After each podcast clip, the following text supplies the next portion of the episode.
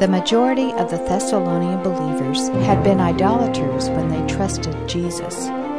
Intense persecution was seeking to snuff out their new life. Our study leader, Dave Wyrtzen, invites us to look at the two letters Paul wrote to them that proclaim the fundamentals of survival faith, love, and hope. It's called the greatest adventure story that's ever told, and the really good thing about this story is that it's a real story. And often you have adventure stories and you go to an adventure movie, but it's all just pretend. Never forget when I went to see that movie that Disney came out with about the horse, the big horse race across North Africa. What was it, Hidalgo, I think. And it turned out Mary and I got all excited. Man, we're going to go up, be able to go up to Oklahoma and see those Mustangs. I got on the internet after I saw the movie and found out that the, the hero in the film probably never did ride a horse hardly. It was all just pretend and it was extrapolated beyond. So Mary and I had to cancel our trip to Ardmore, Oklahoma, and to see those horses. But there's a story that uh, Dr. Dobson really picked up on, and it's the story of Ernest Shackleton. Captain Shackleton left England in a ship called the Endurance. He had it built in Norway. It was built out of this just incredibly special wood, and they sailed down to Antarctica. Now, back in the early 1900s, in fact, they sailed, I just so you'll have the time period, they sailed on the day that World War I broke out. And they didn't know it, but their buddies were going to go and fight the Kaiser across the English Channel, but they were going to be fighting a much stronger enemy. They were going to be fighting cold and ice. And what happened uh, into their journey, they went down, they went to the whaling village, got their supplies, they headed towards Antarctica. Their goal was to take some sled dog teams and go all the way across Antarctica. This is like the moon exploration of our day. In, the, in this time period in history, they were finding the North Pole, they were finding the South Pole, and just like the United States and Russia raced to get a man on the moon, all the great nations of the world were racing to control Antarctica. And Shackleton's goal was to land on one side of the continent and take those sled dogs and with his team of about 28 men to go all the way across the continent of Antarctica. What happened was that they got iced in and at first they thought it would be no big deal, that they would just sit it out a little bit, but then the ice began to crush their ship. And now they make ships that when they get caught on the ice, as the ice crushes in, it pushes the ship up, kind of like a, a ballast that kind of moves it up, and then the ship ends up on top of the ice. They didn't do that for this ship. So that as the ice is coming in, it's hard for you Texans understand this, but where I lived in New York State over the Christmas holidays, our lake would freeze.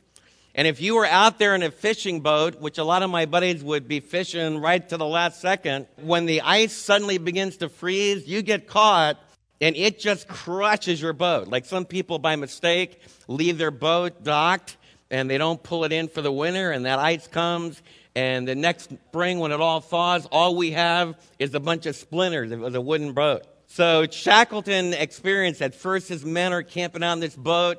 The ice starts to break right through the wooden hull. They have to abandon the ship. And you really need to get this book. It's an incredible story. They lived for five months on these ice floes. Incredible stories. Sea walruses come charging up out of the ice and just about devour them. You can't believe it how these, they experience. One guy has a heart attack and they have to take care of him.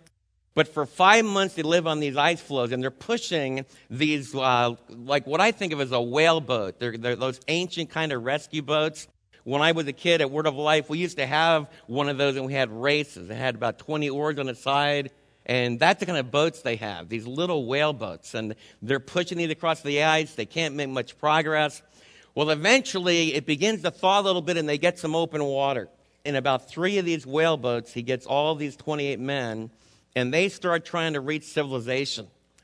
I mean, it is cold. I mean, their clothes are wet when it warms up a little bit. Then their, their clothes freeze on them. In fact, when I read this story, I'm, my teeth are shattering, are chattering. You know, they're shattering too. Eventually, they get on the back side of, the, of that part of the Antarctic Sea. They can't even navigate very well because it's always fogged over. And this is the days long before GPSs. So they can't get readings on the star very often. But finally, they get a reading. and they realize that they're hundreds of miles from the whaling village where they started out. So Ernest Shackleton decided that he would take his best sailors. He takes a couple guys, and they get in a whaling boat, and he leaves about 25 of his men on this beachhead. They're camped out against the rocks in this Antarctic frozen wilderness. They built these temporary shelters. I mean, the wind is howling. Like, I've been in the Adirondacks where the wind blows at night about, about 30 miles an hour, and it's about a minus 25 degrees, not wind chill factor, but just straight up. That's kind of of blizzard and cold conditions these guys are facing. And they're hunkering down. And Ernest Shackleton says, I will come back for you. I'm going to leave with these two other guys that we all agree these are the skilled sailors. They make a makeshift sail on this little whaling boat and they head out into the Drake Sea, which is the worst ocean in the world. You've all seen the movie Perfect Storm with 100 foot waves in uh, the North Atlantic by the coast of Maine. This is just like that, only worse. And Shackleton, with these two guys, starts heading out into the Drake Sea, and these guys are huckered down, and he promises, I'm going to come back for you. And what those men needed as they waited week after week, it turned out to be months, they needed faith in Shackleton. In other words, as they're hunkering down, you can imagine the conversations they had. You know, why did this guy sign us up? You know, look at the mess he got us into. But those group of 25 men, amazingly, they had faith in Shackleton. In fact, you need to read the story. There's great lessons on leadership. Shackleton's an idiot in his marriage. He's immoral. Uh, he's a great adventurer. But if you're ever in a pinch, I've asked several men, like special forces guys and people like that, they say, you know, if I'm in a pinch internationally, I want Winston Churchill. But if I ever am in a pinch in my personal life with a team of guys and we're facing absolute natural catastrophe, the man I want to lead us is Shackleton. And so they had faith in Shackleton. They're huckered down. The second thing they need to do is there's tremendous passion to tear each other apart. How many of you had trouble during the holidays? Be honest now. How many of you had troubles during the holiday getting along with your family after you were shut in a little bit? Or this past week, when you got a little bit of, of, of, cold and you had to stay inside. How many of you found after being inside with one another for about 24 hours, you needed to get it? How many of you go for walks during your holiday season by yourself? Anybody do that? So you'll understand a little bit of the pressure. Can you imagine being with a group of guys week after week, month after month in sub zero temperatures, huckering down? One of the things they needed, not only faith in Shackleton, but the second thing they needed was love for one another when you start making choices, our food's running out, you start de- deciding who you're going to kill first to eat. So it's very tense, okay? The third thing that you need is hope. If you've ever been in a situation that's so threatening where your life is on the line, you're going to quit. In fact, this group of guys, some of them are saying, no, Shackleton is not ever going to come back.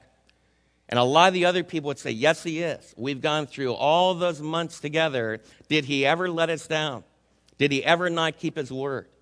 And they start communicating back and forth. And amazingly, huckered down on that beachhead, they didn't devour each other and they waited. They waited and they waited. Now, you might not realize it, but every one of you is facing that situation. You are huckered down on a deadly island or a deadly beachhead. Nobody gets off planet Earth alive. You're on a great adventure. The Lord has a great plan for you as you're here living on this beachhead called Earth, and it's called your life. And what's going to sustain you is faith, not in Shackleton, because Shackleton ended up, you know, I'll share with you the end of the story when I get done today. But Shackleton is not going to help you with the ultimate sailing journey you need to make. So Paul's challenge to us in 1st and 2nd Thessalonians is you need to have faith in the Lord Jesus. Second of all, we need to have love for one another. As we're huckered down in this life, one of the things that the evil one's going to attack is our love and our commitment to one another. And thirdly, Satan's going to really attack us to lose hope. I want you to open your Bible today at 1st and 2nd Thessalonians because this is the earliest letter the Apostle Paul uh, wrote to a group of believers. It's on his second missionary journey. He'd been in Philippi, and that's where he got thrown in jail with Silas and faced incredible troubles. And now in 1st Thessalonians, uh, he's writing to another group of Gentile believers dominantly. I know that because he says most of you turn to God from idols. We know from the book of Acts, chapter 16, that the Apostle Paul started his ministry in Thessaloniki. And I've got a friend, just so you'll know this is real, Tassos Maharis.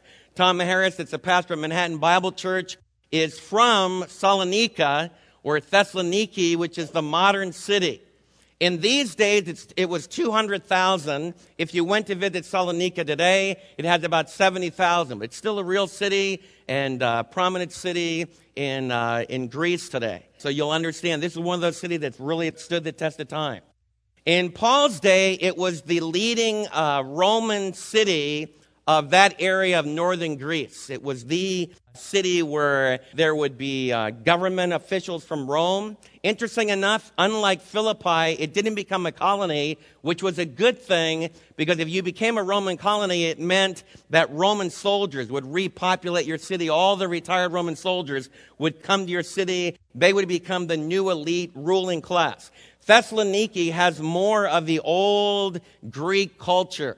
Because they sided with the right sides in the Roman civil wars, uh, Thessaloniki is still maintaining all of its native Greek culture and their aristocracy, their higher ups, the nobles are still ruling the city. That'll give you a little feel for the city. When the Apostle Paul came from Philippi, he'd been thrown in jail. He got in trouble with the Roman authorities. It was an illicit getting thrown in jail. He made the Roman authorities come and actually declare that he and Silas were innocent. He just didn't walk out. He made them make an official statement. It opened the door for many years for fellow Christians to propagate the gospel. But Paul was discouraged, just like you're going to get discouraged. He'd been in jail. The Roman leaders were on his case. We know from the book of Acts, not so much from the book of First Thessalonians, but from Acts, we know that the Jewish religious leaders were constantly hounding him. So he had legalists after him. What I want you to see that he comes into the city, it would have been easy for the Apostle Paul to stop sharing the gospel. How many of you have ever been discouraged in sharing the gospel? Anybody ever get discouraged?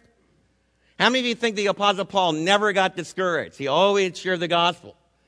See, that'll be discouraging to you because what I find in my life like I went into the prisons, I went into Venus. Bill Shears and I are working uh, on through the years. We're going to get enough time that we can eventually rob a bank, and we'll have all of our time put in. No, not really. But to be honest with you, I, I don't have a lot of like I don't have a lot of exciting emotions. I want to go into prison again and share the gospel. So just to be really honest, emotionally on Thursday night when I go up there to hear the talk. It even turned out that I knew the guy that gave the talk. He's a good friend of mine. I'm thinking, oh man, I've already heard this all before. Anybody ever feel like that? And what a lot of you do, you don't do it. You stop going. You stop sharing the gospel. You get discouraged. And one of the first lessons I want you to learn from the book of First Thessalonians is that Americans, you follow your feelings.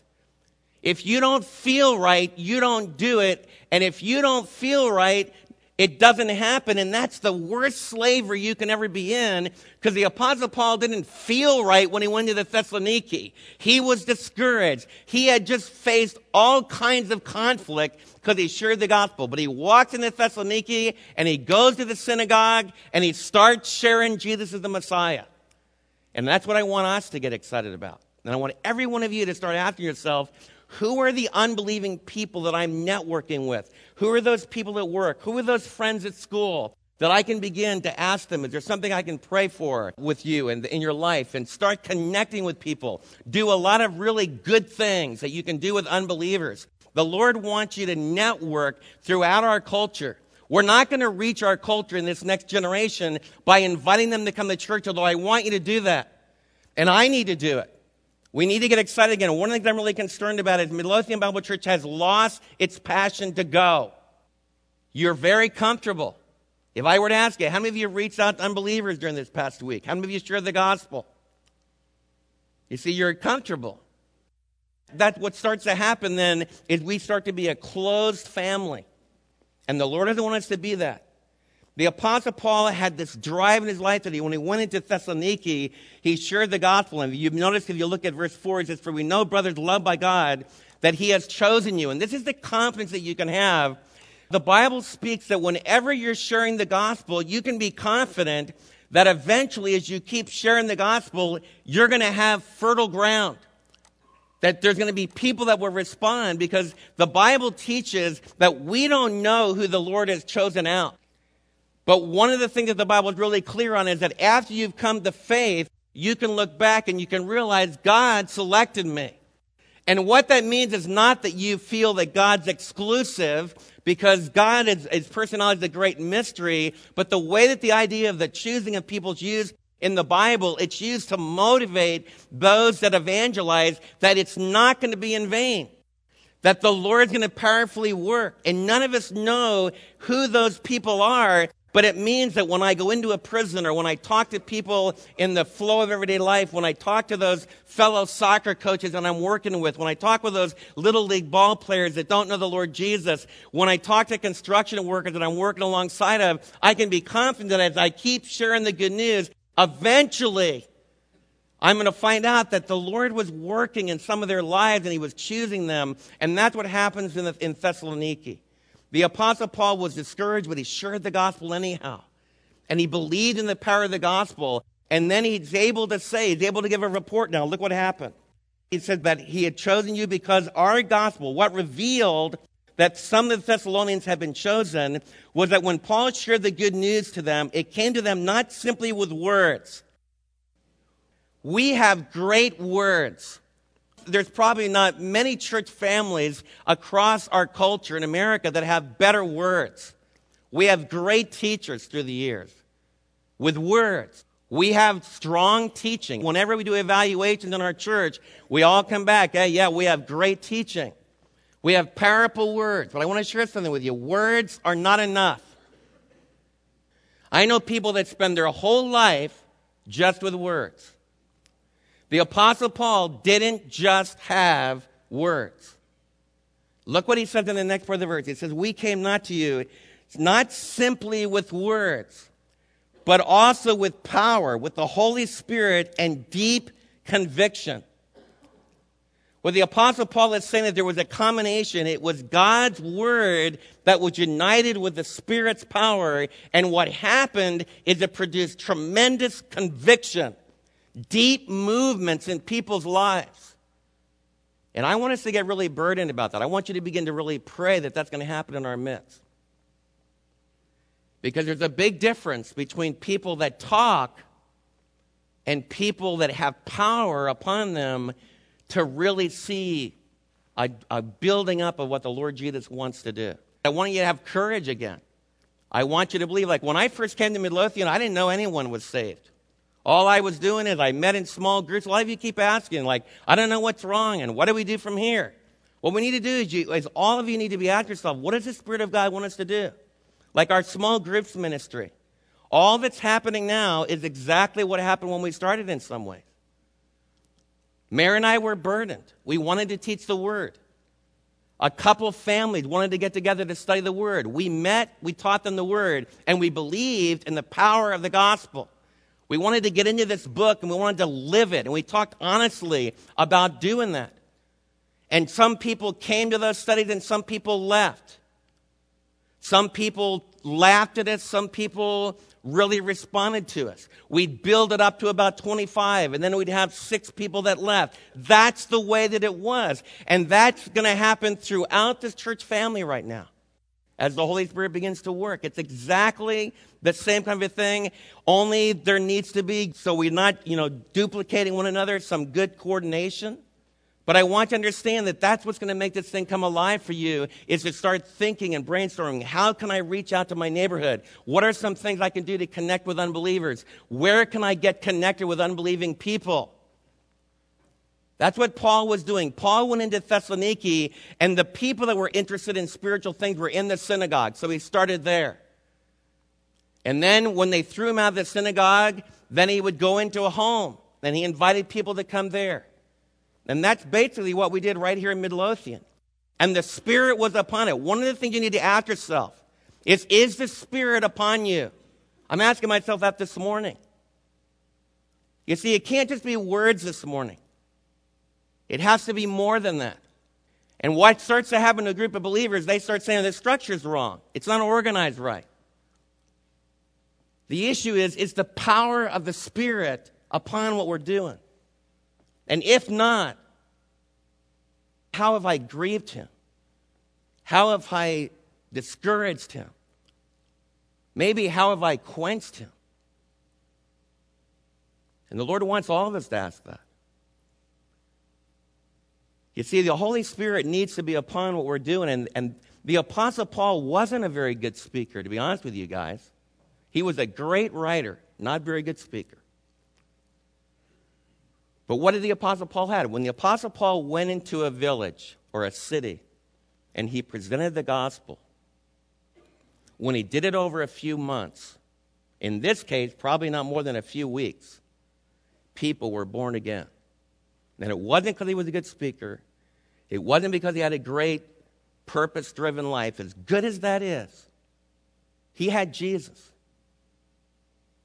And he had the Spirit in his life, and he knew the gospel, Christ died for sins, he rose again, and Christ is coming back again. And he taught people that. And people responded.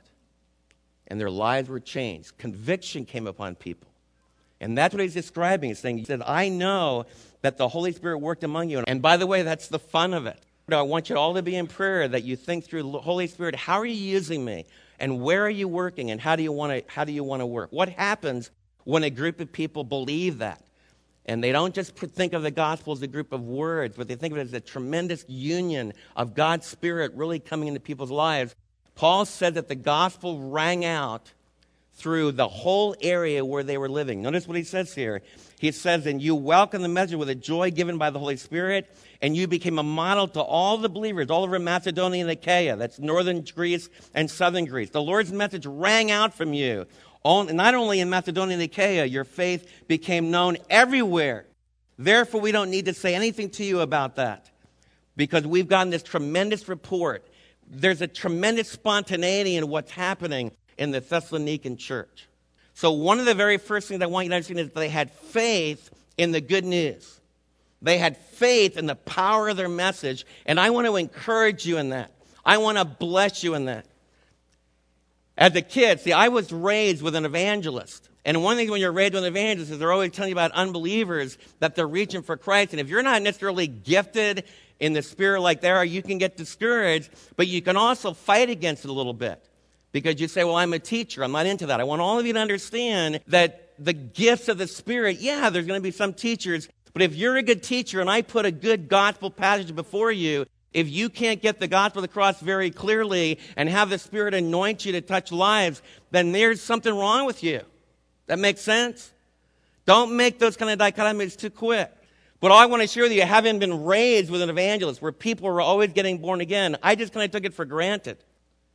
But as I've grown older, the power of the gospel and the goodness of the gospel and what the gospel does to change lives the chaplain down at Venus Prison, as I was in there on Friday, during one of the breaks, we started talking. He looked at my name. Not many Wyrtzens running. He said, Are you related to Jack Wyrtzen? I said, Yeah. He said, I know your dad. The Lord really used him in my life. He said, Is Don Wyrtzen related to you?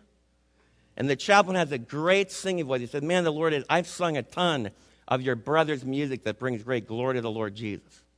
And I started thinking, the Lord used my dad to motivate this young man who's now an older man like me.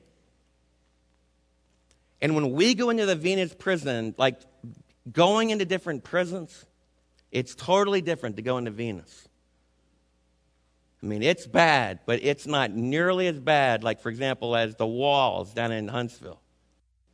That chaplain, as an evangelical chaplain, for many years now, has been opening the doors for us to go you know when I stop to think, here I am in Texas, in Venus, Texas, and the gospel reached through my dad's ministry, and it's being multiplied. That's what I covet for every one of you. If you're older in the faith, Thessalonians says, Do you have faith in the good news?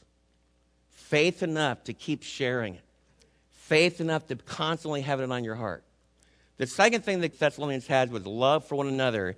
And I can just whet your appetite. And by the way, like the, the theme verse right here, let me read it for you, is in verse 3. It says, We continually remember before God, and notice the stress on God the Father and our Father, your work produced by faith. I, I mentioned God the Father because I don't want you to feel distant to the first person of the Trinity. We continue to remember you before God and Father, your work produced by faith. And this is what all the book is about, and these themes will be weaved back and forth. Your working faith.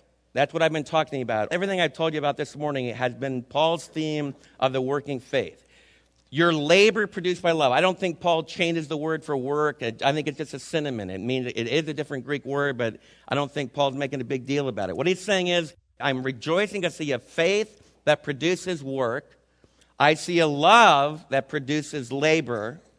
And I see an endurance what enabled you to do this year after year after year? And it is your hope. And as you're studying the book of 1st and 2nd Thessalonians, what I want you to see is the Apostle Paul, kind of like a musician, he weaves those themes in and out. And he'll talk about the faith of the Thessalonians. He'll talk about his own faith. And that's basically a commitment to the gospel. The second thing he does is he talks about relationships that they have together. For example, in chapter 2, he talks about the fact that he was like a, a, a nursing mother that he had that kind of tenderness. He was like a, a father. There's a great verse for some of you dads. Look at chapter 2, verse 11. Chapter 2, verse 11. For you know that we dealt with each of you as a father deals with his own children. You say, why in Midlothian Bible Church do you keep talking about leaders being like fathers, being like big brothers? This is why. Because our leadership is to be patterned not after a, a real powerful, charismatic political figure, for example, but it's to be patterned after a good daddy. Look what he says. For each of you know that we dealt with each of you as a father deals with his own children. As a pastor teacher, I need to deal with you like a father deals with children. It says, what do we do when we're good fathers? We encourage. I need to encourage you. And all of our leaders need to encourage you. And as daddies, I want to ask you, like one of the things I learned from this, am I encouraging my sons and my daughter? Am I an encourager? Am I a comforter? When my kids think of me, do they think of me as being the source of comfort for them? And finally, do I urge them to live a life worthy of God? Fathers, if you don't get anything from what I've taught you this morning, I challenge every one of you dads to take that verse and you ask yourself this week, by the power of the Holy Spirit, I want to be an encourager with my kids. I want to be a comforter with my kids. And by the way, that doesn't end when they get old. When my son Joel called me, like I was at a gathering the other night, Mary got on me about this. I was at a gathering, somebody invited us over to eat, and my son Joel hadn't called me in two weeks. And I, I left the room and I went and talked to him about a half an hour. And she said, How could you be so, you know, you shouldn't do that? And she was right. I was very rude, but I, I knew the guys whose house I was with, and he wouldn't care. You say, Dave, why did you do that? Because Joel's my son. When he calls, Daddy listens. And I told her that. I said, honey, you, uh, you're right. I was very impolite. But I did say to the guy, I'm sorry. In fact, he even laughed and said, Well, you're going to have Josh call you, and I'm going to lose you the rest of the night. I want you to do that. Every one of you dads. I want every one of you guys to have a, the joy of when your sons are adults that they'll call you. Jonathan shot the bull with me from Morocco for two hours when I was trying to get my study clean for the once a year cleaning when the leaders come to eat at our house. And it takes bulldozers to get it ready. And Mary was coming in constantly looking at me going, she finally got me the mobile phone that doesn't have a wire on it so I can move around while I'm doing it. That is a priceless time, guys. And you're going to get that if you encourage them, if you comfort them. One of the things that Mary is excellent to keep reminding me of this keep challenging them to live, as Paul says right here, a life that's worthy of God with the calling of calling them into his kingdom and his glory. So that love flows from our father son relationship, our mother daughter relationships, mother son relationships, and then the relationship the Lord builds here. And so, as you're doing your study, you can go through the book of Thessalonians and look for what Paul says about this love that works. And it's something I want you to really pray about. Like, I'm praying that my heart will expand. To be honest with you, when I first came to Midlothian, I really needed that small group Bible study. Now, to be honest with you, most of the time I'm saying I just want to go into the bathroom and lock the door because that's the one place I don't have to hear the phone. And that's okay. I need to, I'd say, Lord, help me not to be like that. Help me to want to reach out to new people. I want you all to pray that. The final thing the Apostle Paul talked about is hope that produces endurance. In 1 Thessalonians, so you'll look at the book, you've all read it at funerals, but chapter 4 in 1 Thessalonians deals with a crucial issue. The Thessalonians were so excited about Jesus coming back, and they thought it was going to happen so quickly that when some of their members died, they thought they missed it. And I want you to stop and think of it. In fact, the point of 1 Thessalonians 4 is not for you to come up with a prophetic calendar and to try to map out all the ins and outs of whether the Lord comes pre trib, mid trib, or post trib. To be honest with you, 1 Thessalonians doesn't really totally answer that question. And that's why we fight over it, because I don't think there's quite enough information to totally nail it down. But what there is information to nail down is that the early church expected Jesus to come back. Do you? Like this week, have you been saying this could be the day? I told you about my dad sharing the gospel with you. My dad lived every moment of his life. I'd say, Dad, you really need to get ready. You know, be sure you get things planned out for your funeral. He said, There's not going to be a funeral. I'm going home with the Lord Jesus. My dad lived like that. He taught me to live like that. The early church, Maranatha means the Lord's coming. When they met each other, and that'd be a neat thing for us to rekindle. When they met one another, rather than saying, hi, how you doing? They said Maranatha. And the Romans didn't quite know what they were saying, because it's kind of a Hebrew word. They also said anathema, may our enemies be cursed because they were under tremendous persecution. And that's another heartbeat of this book I need to get across. And that's one of the things that happened. They were facing opposition from the Roman culture, opposition from the Jewish legalistic culture, and it made them bond together. And they had hope that in the end there would be justice. And there could be love right now because they could be absolutely confident that no matter how many jobs they lost, no matter how many family members were thrown into jail and they lost their life, in the end, Jesus was coming back. And so 1 Thessalonians 4 deals with the issue. Therefore, comfort one another with these words. And Paul assures him those that have died in Jesus aren't going to miss out when Jesus comes back. When he comes back for the rapture, they'll go first, and you'll be caught together with them. Like I'll see my dad, I talked about the other day. The very first thing that will happen when I am raised at the rapture, if the Lord comes back in the next few minutes, is I'll be with my mom and dad again. Mary will be with her dad and mom will be reunited with Art, and, and on and on it goes. All the reunions will take place. And then we'll all see the Lord together. And the important thing about the hope is forever we'll be with the Lord Jesus. If I don't care if you're from a Reformed Presbyterian background, I don't care if you're from a Roman Catholic background. I don't care if you follow Augustine or you don't even know who Augustine is. I want you to comfort one another. It's an incredible truth that our Savior that was born 2,000 years ago in Bethlehem, just as certainly as he was born out of the womb of Mary, he's coming back again. Amen? And I think believers in America have lost that. Second Thessalonians chapter 2 answers the question not will our loved ones that have died miss out on it. Chapter 2 of Second Thessalonians says, has it already happened? And we're living in the midst of the day of the Lord and therefore we missed out because the Lord's already come back, and it was some kind of a spiritual coming. In Second Thessalonians, Paul says, No, that you haven't missed it yet because the Antichrist is going to be revealed, and there's several things that will happen, and he's saying, You haven't missed out because the Lord Jesus, when he comes, you're not going to miss it. And it's going to be a very powerful, exciting, wondrous thing. That's what Second Thessalonians 2 is. Let me end my story and we're done. Did Shackleton make it? Was it worth it? Amazing thing is he, he, made it, he made it to the back side of that island where the whaling village was. And he, with his couple men, he got ropes that they had on their boat. They made it through those 100 foot waves, which is an incredible story.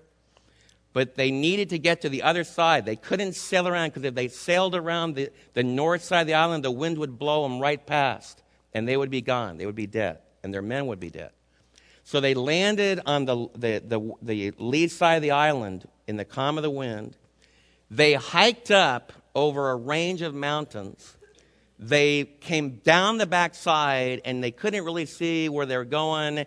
They tried several ways to get down and they said fooey on it. They just sat on their butts and they just let themselves slide. And by the grace of God, they slid down into their encampment. And they had beards that had grown for more than a year. They hadn't changed their clothes in a year.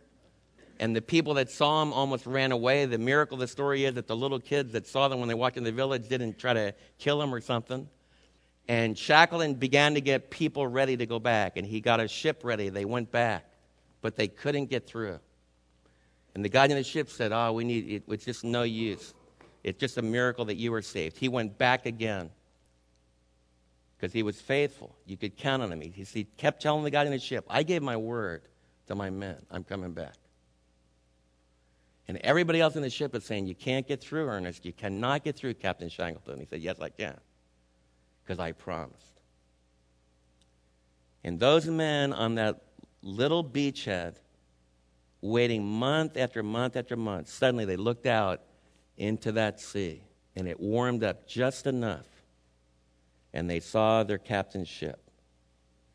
Brothers and sisters, Shackleton got every single man that left with him at the beginning of World War I 28 men, even the guy that had a heart attack. Every one of those men he brought safely home. So those men were right. They could trust their commander. They were right to keep building love for one another. And their hope that made him endure wasn't misguided. Shackleton came back about a year after that expedition and died in the whaling village of a heart attack. Can you imagine that? But Jesus, the Savior I have told you about today, you got your faith in him? Do you? If you have your faith in him, it's going to prove one day, boy, that I put my faith in a commander, a captain that can keep his word. Do we need to love each other? Yes. We need to stick together because our captain is coming back, and that could be the day. And that's when a hope will be sight. Let's pray. Dear Lord Jesus, I want to really ask you, Lord, that the same Holy Spirit that took the weakness of the Apostle Paul's teaching and his emotional vulnerability but you breathed through it and a new church was born. Lord, we can't make this happen. I, I, praise you, Lord, for the skillful plans that Paul did have. I thank you, Lord, for all the, the, the really gifted um, planners that you've given to us. We love that. I also thank you for the really practical people that you've given us. And I just ask you, Lord Jesus, that just like uh, Paul was able to say to the Thessalonians, that when they heard your words, it was, it was power that was among them. And I want to ask you, Lord, that as I close here today, that the power of your Holy Spirit would just be beginning to drive home these foundational principles of faith in the Lord Jesus Christ, love for one another based upon the fact that Jesus Christ has made us brothers and sisters, and endurance that will take us all the way through a whole lifetime because we never lose sight of the fact that at any moment Jesus could come back. In Jesus' name we pray. Amen. For more information on materials available through Truth Encounter, please write to us at Truth Encounter, Box 580, Midlothian, Texas 76065, or you can contact us on the web at www.truthencounter.com. Our telephone number is 1 888 668 7884.